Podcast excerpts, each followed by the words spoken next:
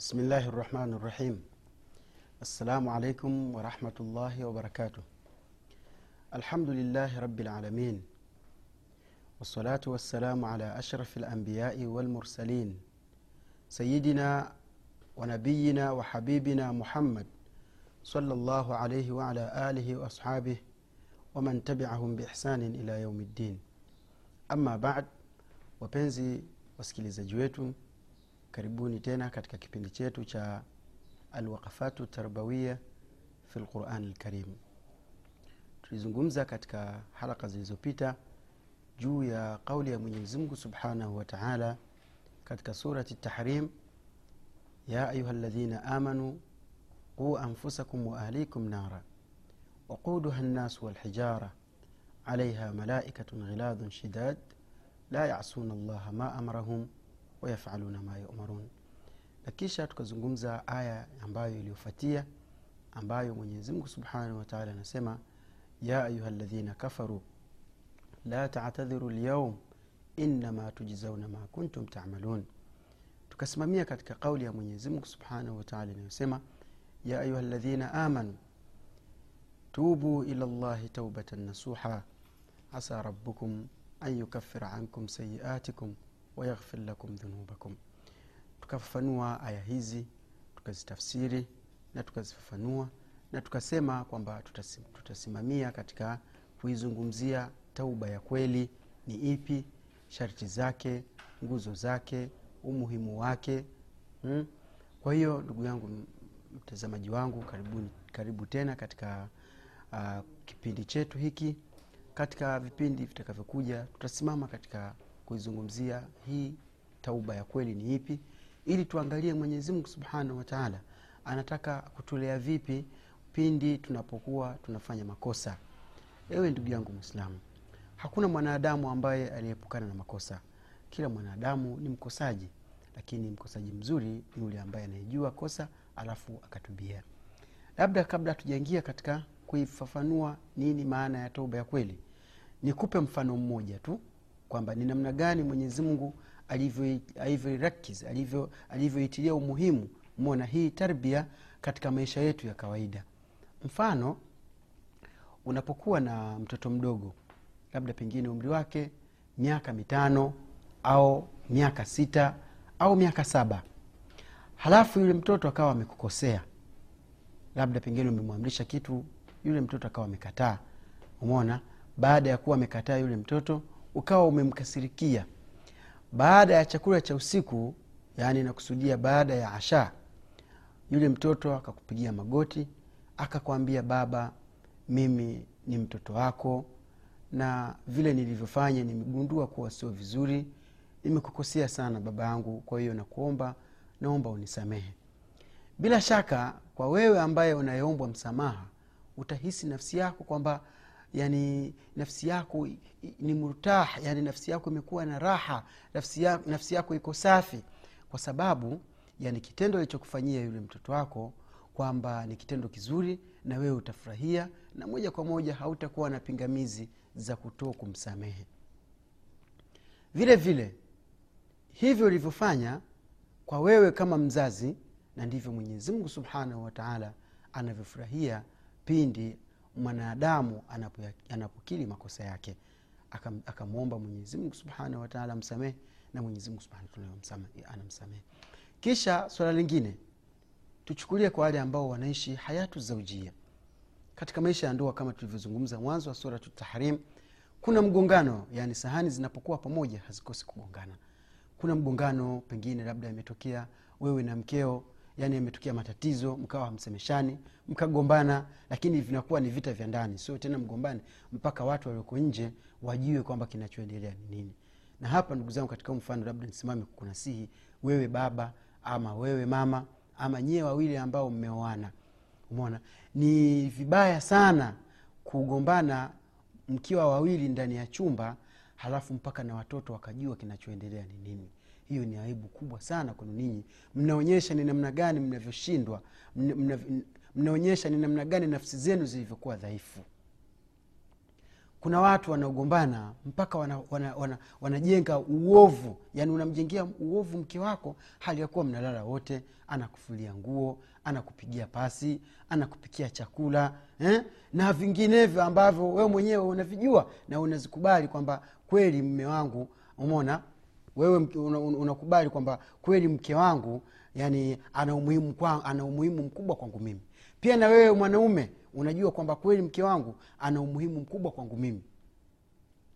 Na wewe mwanamke unasema kweli mume wangu ana umuhimu mkubwa kwangu mimi kwa sababu anakunulia nguo anakuemelea kile unachokitaka anakupatia eh, anakusafisha anakupa vitu ambavyo wanawake wengine hawana umeona? Sasa unapotokea mgongano katika nyumba yani ni aibu kubwa sana mna- mnaonyesha ni namna gani mlivyofeli katika malezi mpaka mtoto mdogo anajua kwamba kinachoendelea baina ya baba yake na mama yake tujitahidi ndugu zangu kuzificha hizi siri za ndani. Haipendezi ni vibaya. Mnaonyesha udhaifu mkubwa pindi mnapogombana wewe na mkeo alafu watu wa pia mpaka wakajua kinachoendelea ni nini. Katika kuna watu wanastajili kwa nini imewekwa katika sheria ya kiislamu masala ambayo inaitwa ni mona mwanamke masala ya nushuz. Kwa nini imewekwa mas, masala ya nushuz? Kwamba ni kumtia adabu mwanamke. La si hivyo. Mwanamke kweli anaadhibiwa kuna hatua kama nne ambazo mwanamke anapo- anapomwasi mume wake katika zile haki ambazo ni za mume basi kuna hatua ya kiislamu kuna hatua katika sheria yetu ya kiislamu imezichukua. Jambo la kwanza umpe mawaidha. Mkalishe chini mweleze mungu anasemaje mtume anasemaje? Na hapo ndo unaona kabisa umuhimu wa, wa mtu kuwa unajua sheria mtu kuwa una, umesoma. Yaani una, unakuwa na, na maneno ambayo unaweza ukamweleza mkeo pindi unapomwona kwamba hayuko sawa. Yaani vile ambavyo unavyomwamrisha ni tofauti na vile anavyofanya. Yaani anakuasi katika swala ambalo ni haki kwako wewe yeye akutii. Mwite mpe mawaidha. Mnasihi mwambie mwenyezi mungu anachukia hivi navyofanya si sawa. Mungu anasema hivi mtume salllahu alehi wasallam anasema hivi masahaba wanasema hivi. Hatua ya pili umeona mwanamke pengine hakutekeleza zile nasaha zako basi muhame katika katika kitanda. Lakini kuna wengine anahama anaenda zake anatafuta e, pengine gesti huko anaenda kulala huko kwamba anamkomoa mke wake. Hali chakula chake umeona yani hataki hata kumwona usoni mwake. Hii sio hayo sio malezi ambayo uislamu umeyachukua. Ndugu yangu mwislamu unatakiwa ujue kwamba hatua ya kwanza ni kumpa mawaidha. Hatua ya pili umuhame kitandani. Yaani mnaweza mkalala chumba kimoja lakini wewe usilale naye. Chukua matresi yako chukua kitanda chako godoro lako weka chini lala zako chini. Mwachie kitanda chake mwenyewe. Na wanachuoni wanasema hii yani ina uzito sana kwa mwanamke kuweza kuvumilia katika hali kama hiyo pindi mumeo amelala chini alafu yeye amelala juu. Hawezi mwanamke ambaye mwenye akili zake mwanamke anayejua kwa nini kaolewa alafu akaridhika wewe ulale chini yeye alale juu. Hiyo ni adhabu tosha ndugu yangu katika imani. Kama hakuwaidhika ama hakujirekebisha na dhambi kama hiyo basi ndo uchukue jukumu la kumpiga lakini wenyewe wanasema ni pigo ambalo haliumizi. Yaani ni pigo ambalo linamdhihirishia yule mwanamke ya kwamba ni kiasi gani wewe umechukia. Eh? ni, ni, ni, ni pigo ambalo linaonyesha kwamba wewe umekasirika. Kuna wengine anampiga mke wake vichwa wamkuta mwanamke kavimba kichwa hapa na nundu huku ana nundu mdomo umepasuka jicho limevimba. Subhanallah. Ndugu yangu mwislam unampiga kiasi hicho alafu baadaye tena unalala naye uislamu haukukuhusia wewe umpige mwanamke kiasi hicho.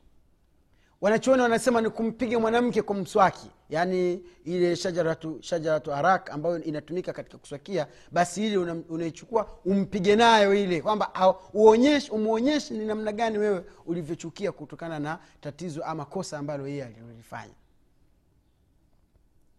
wanachuoni wengine wanasema hapana unachukua ile nguo kama ni kanga ama kitenge eh? ama nguo yoyote ya basi ncha yake ile unaishika unampiga nayo. Yaani mke wangu unafanya hivi unanikosea unafanya hivi mi nimekuchukia sana. Unaonyesha kwamba ni kiasi gani wewe ulivyomchukia yule mwanamke.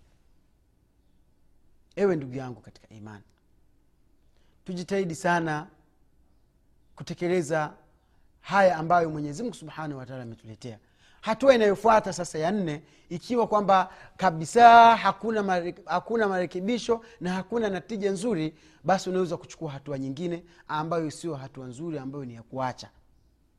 Maana mkiweza kumwambia basi kwa sababu ni hivyo mambo yamefika ni magumu nilivyokuambia mpaka kuanzia mwanzo mpaka sahivi umeshindwa kujirekebisha mm, nenda nyumbani. Ndugu yangu katika imani sasa yanaweza yakatokea matatizo nyumbani baina yako wewe na mkeo baadaye usiku pengine saa nane saa tisa ndo nyakati nzuri za kuombana radhi ndugu zangu. Labda niwakumbushe kwamba nyakati nzuri za kuombana radhi kwa, kwa mtu na mpenzi wake. Yaani nakusudia mpenzi hapa sikusudii magirlfriend na, mabo, na maboyfriend u, yani ule ni ushetani maanayake kwa sababu katika uislamu hakuna boyfriend wala hakuna girlfriend. Katika uislamu kuna mume alafu kuna mke si mada yangu katika masala yaliyohusiana na ndoa lakini inshallah mwenyezi mungu akituweka hai pengine iwapo kama tutaombwa tuzungumzie masala haya, kama haya tutajaribu kuyachambua chambua ili kila mmoja ajijue makosa yake katika maisha ya ndoa. Maisha ya ndoa mazuri maisha ya ndoa ni matamu maisha ya ndoa ni raha. Lakini raha hiyo hakuna naijua isipokuwa yule ambaye mashallah ashaingia katika mlango. Mwenyezi azihifadhi ndoa zetu. Ndugu yangu katika imani mwanamke anakuamsha usiku saa nane mume wangu fulani. Tena zoea kumwita mke wako mume, wangu. Usimwite baba fulani au mama fulani. Unaweza kumwita hivi lakini ni neno ambalo linaathiri mwambie mume wangu. Mwamshe polepole kwa utaratibu amka. Mume wako akishaamka mwonyeshe kwamba una uchungu na, na unajisikia vibaya kwa, kwa yale ambayo yaliyotokea mchana. Kisha mwambie mume wangu nimekuja naomba unisamehe nimekukosea niwie radhi mimi pia ni mwanadamu mwanadamu ni mdhaifu yakosea sana lakini nimeyakubali makosa yangu na kuomba mume wangu nisamee wamshikashika huku na huku wamlalia pale basi mwenye anajisikia katika dunia nzima anaishi yeye peke yake sasa ile hali anayojisikia yule kwa kuombwa radhi anajisikia kabisa nafsi yake imekuwa kubwa nafsi yake ime, imefurahi ma, nafsi yake ina shangwe eh? Hiyo ndio athari ya toba angalia wewe mwanadamu utajisikia vipi? Unajisikia vizuri? Kwa nini huyu amekubali kuniomba radhi? Kwa sababu amekubali makosa yake. Vile vile ndugu zangu msamaha sio kwa mwanamke tu kumwomba mwanaume. Wewe pia mwanaume unaweza kumwomba radhi mkeo. Maake kuna watu wengine wanajua basi wewe ume, ume, mwanaume basi mwanaume tu. Mwanaume bwana mwanaume tu.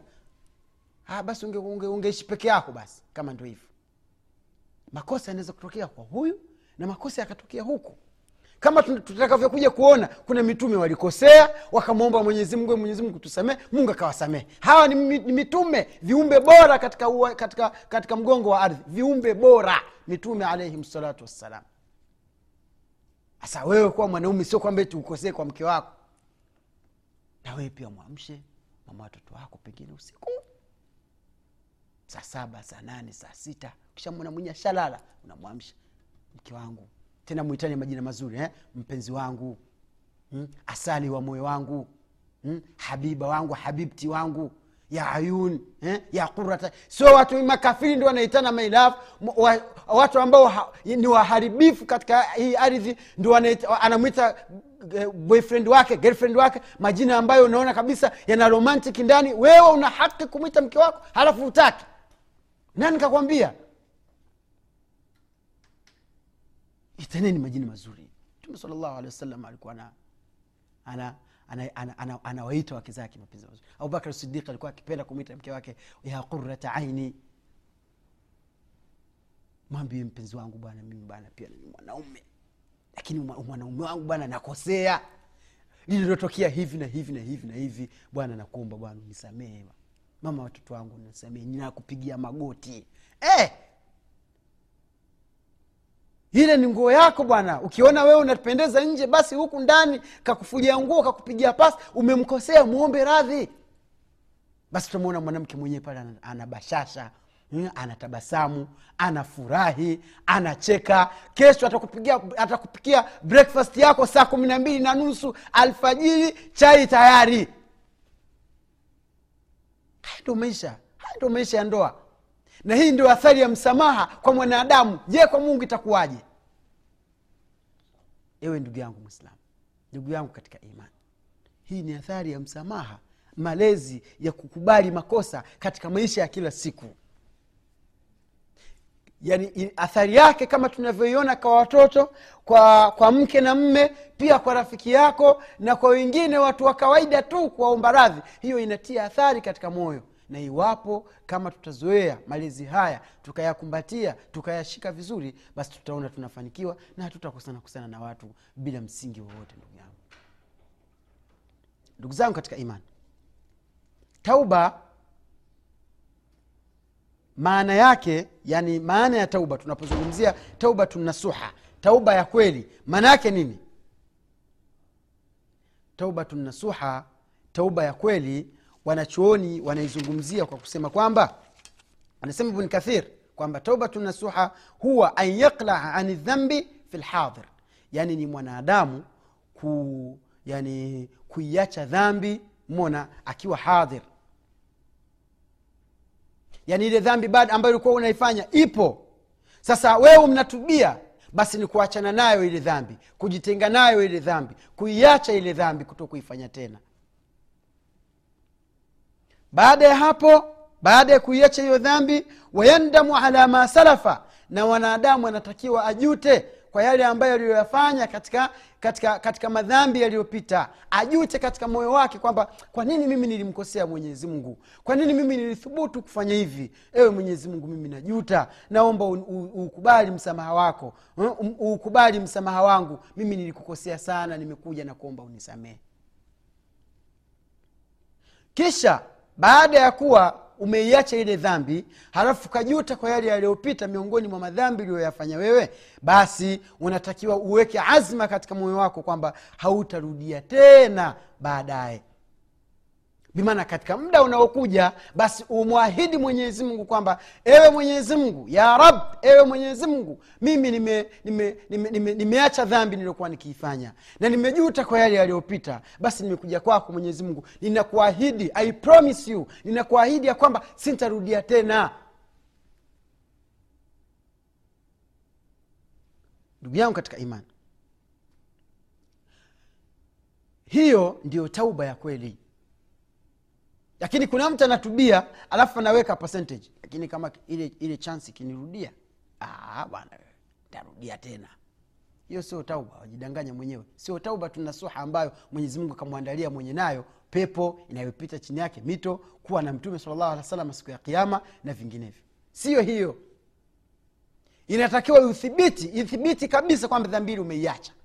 Baada ya kuiacha ujute kwa yale uliyoyafanya huko zamani huko baada ya kujuta umwahidi mwenyezi mungu ya kwamba wewe hautarudia tena kufanya dhambi kama hiyo. Hiyo ndio tauba ya kweli. Ewe ndugu yangu katika imani. Tauba imegawanyika katika sehemu mbili. Kuna tauba ya mwenyezi mungu kwa mja wake alafu kuna tauba ya, ya, ya mja kwa mwenyezi mungu. Tauba ya mja kwa mungu wa, ta, tauba ya mwenyezi mungu subhanahu wataala kwa, kwa mja wake. Yaani mwenyezi mungu subhanahu wataala anamtubia ana, ana, ana, ana, ana vipi mja wake? Anamkubali vipi mja wake kwa tauba ile yake anayoifanya? Kuna tauba taufiquhu liabdihi an yatuba. Tauba ya kwanza ya mja ya, ya mwenyezi mungu kwa, kwa mja wake ni kumpa ni mwenyezi mungu kumjalia yule mja taufiki kumwafikisha ili aweze kutubia. Ndugu yangu katika imani watu wengi katika dunia wanakosea lakini ni wachache sana ambao wanaotubu. Wa wanafikiria siri ni nini? Siri kubwa ambayo iko hapa ni kwamba ni mwenyezi mungu subhanahu wataala akupe taufiki ya kutubia madhambi yako.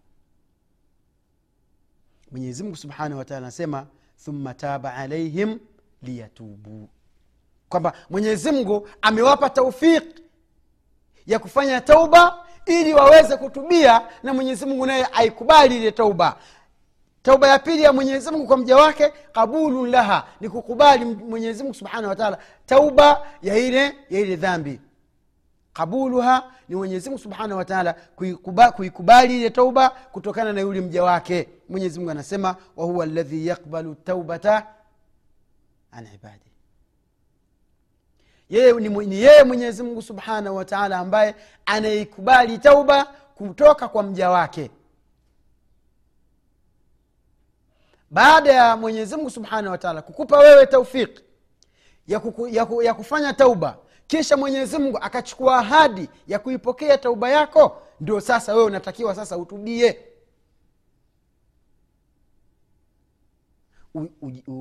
Uiache ile dhambi eh, ujitoe katika ile dhambi. Moja kwa moja ujute katika yale yaliyopita. Baada ya kujuta katika yale yaliyopita ndugu yangu katika iman umwahidi mwenyezi mungu ya kwamba hautarudia tena. Ewe ndugu yangu mwislamu mpenzi mtazamaji wetu nakuomba sana we makini. Hii ndio sehemu nyeti kabisa katika maisha yetu sisi.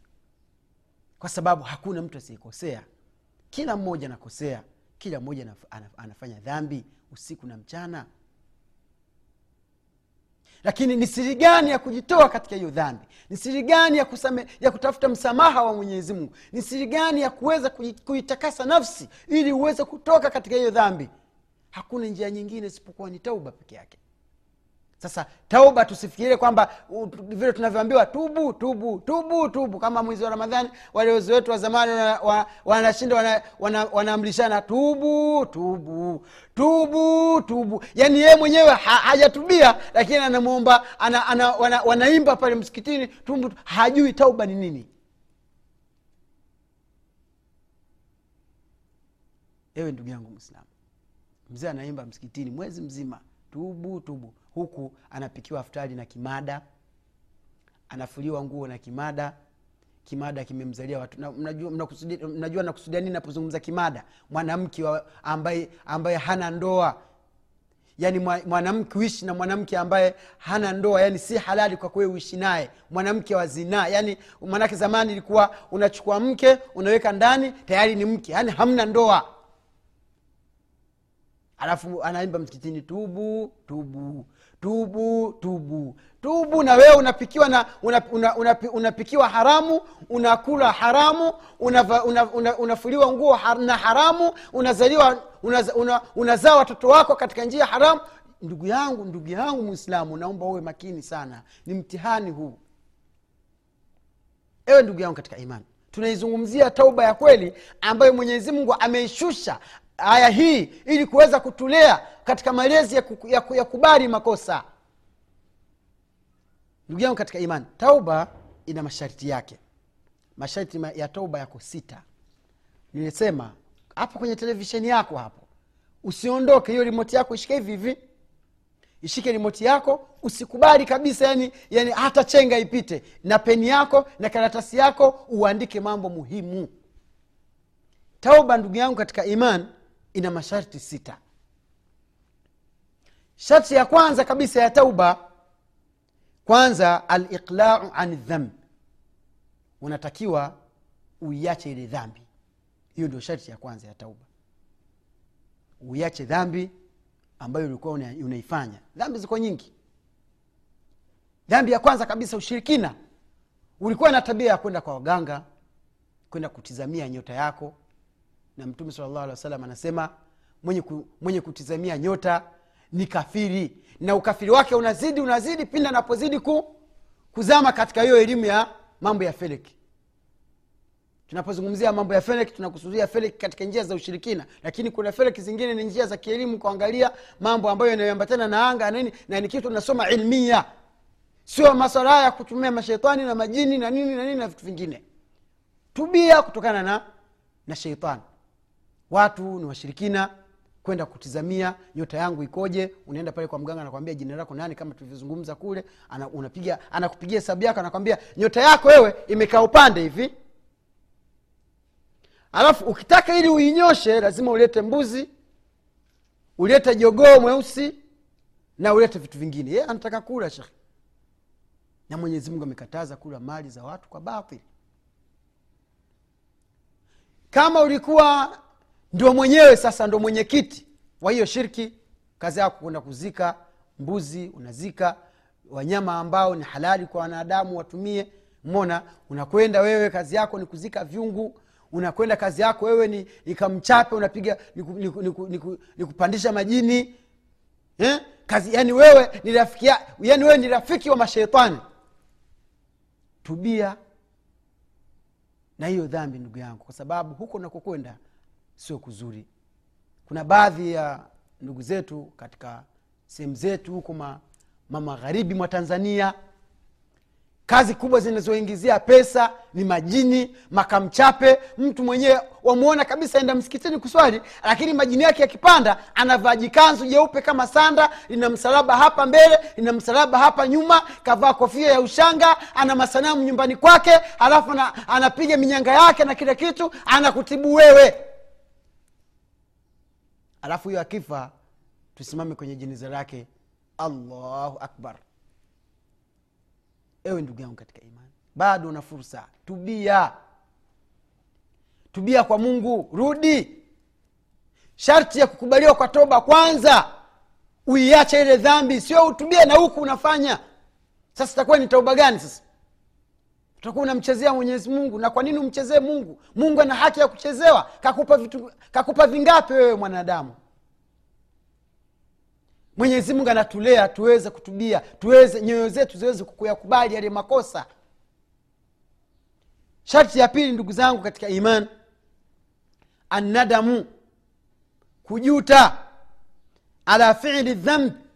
Kwa ile dhambi ambayo uliokuwa ukiifanya ili tauba yako ikubaliwe baada ya kuwa umeiacha ile dhambi isiwe inafikia kipindi wewe unafurahi kwa ile dhambi ku, ku, ku yani unafurahi vile ulivyokuwa unafanya zamani. Aise tulikuwa tunaenjoy tulikuwa tunaenjoy kweli.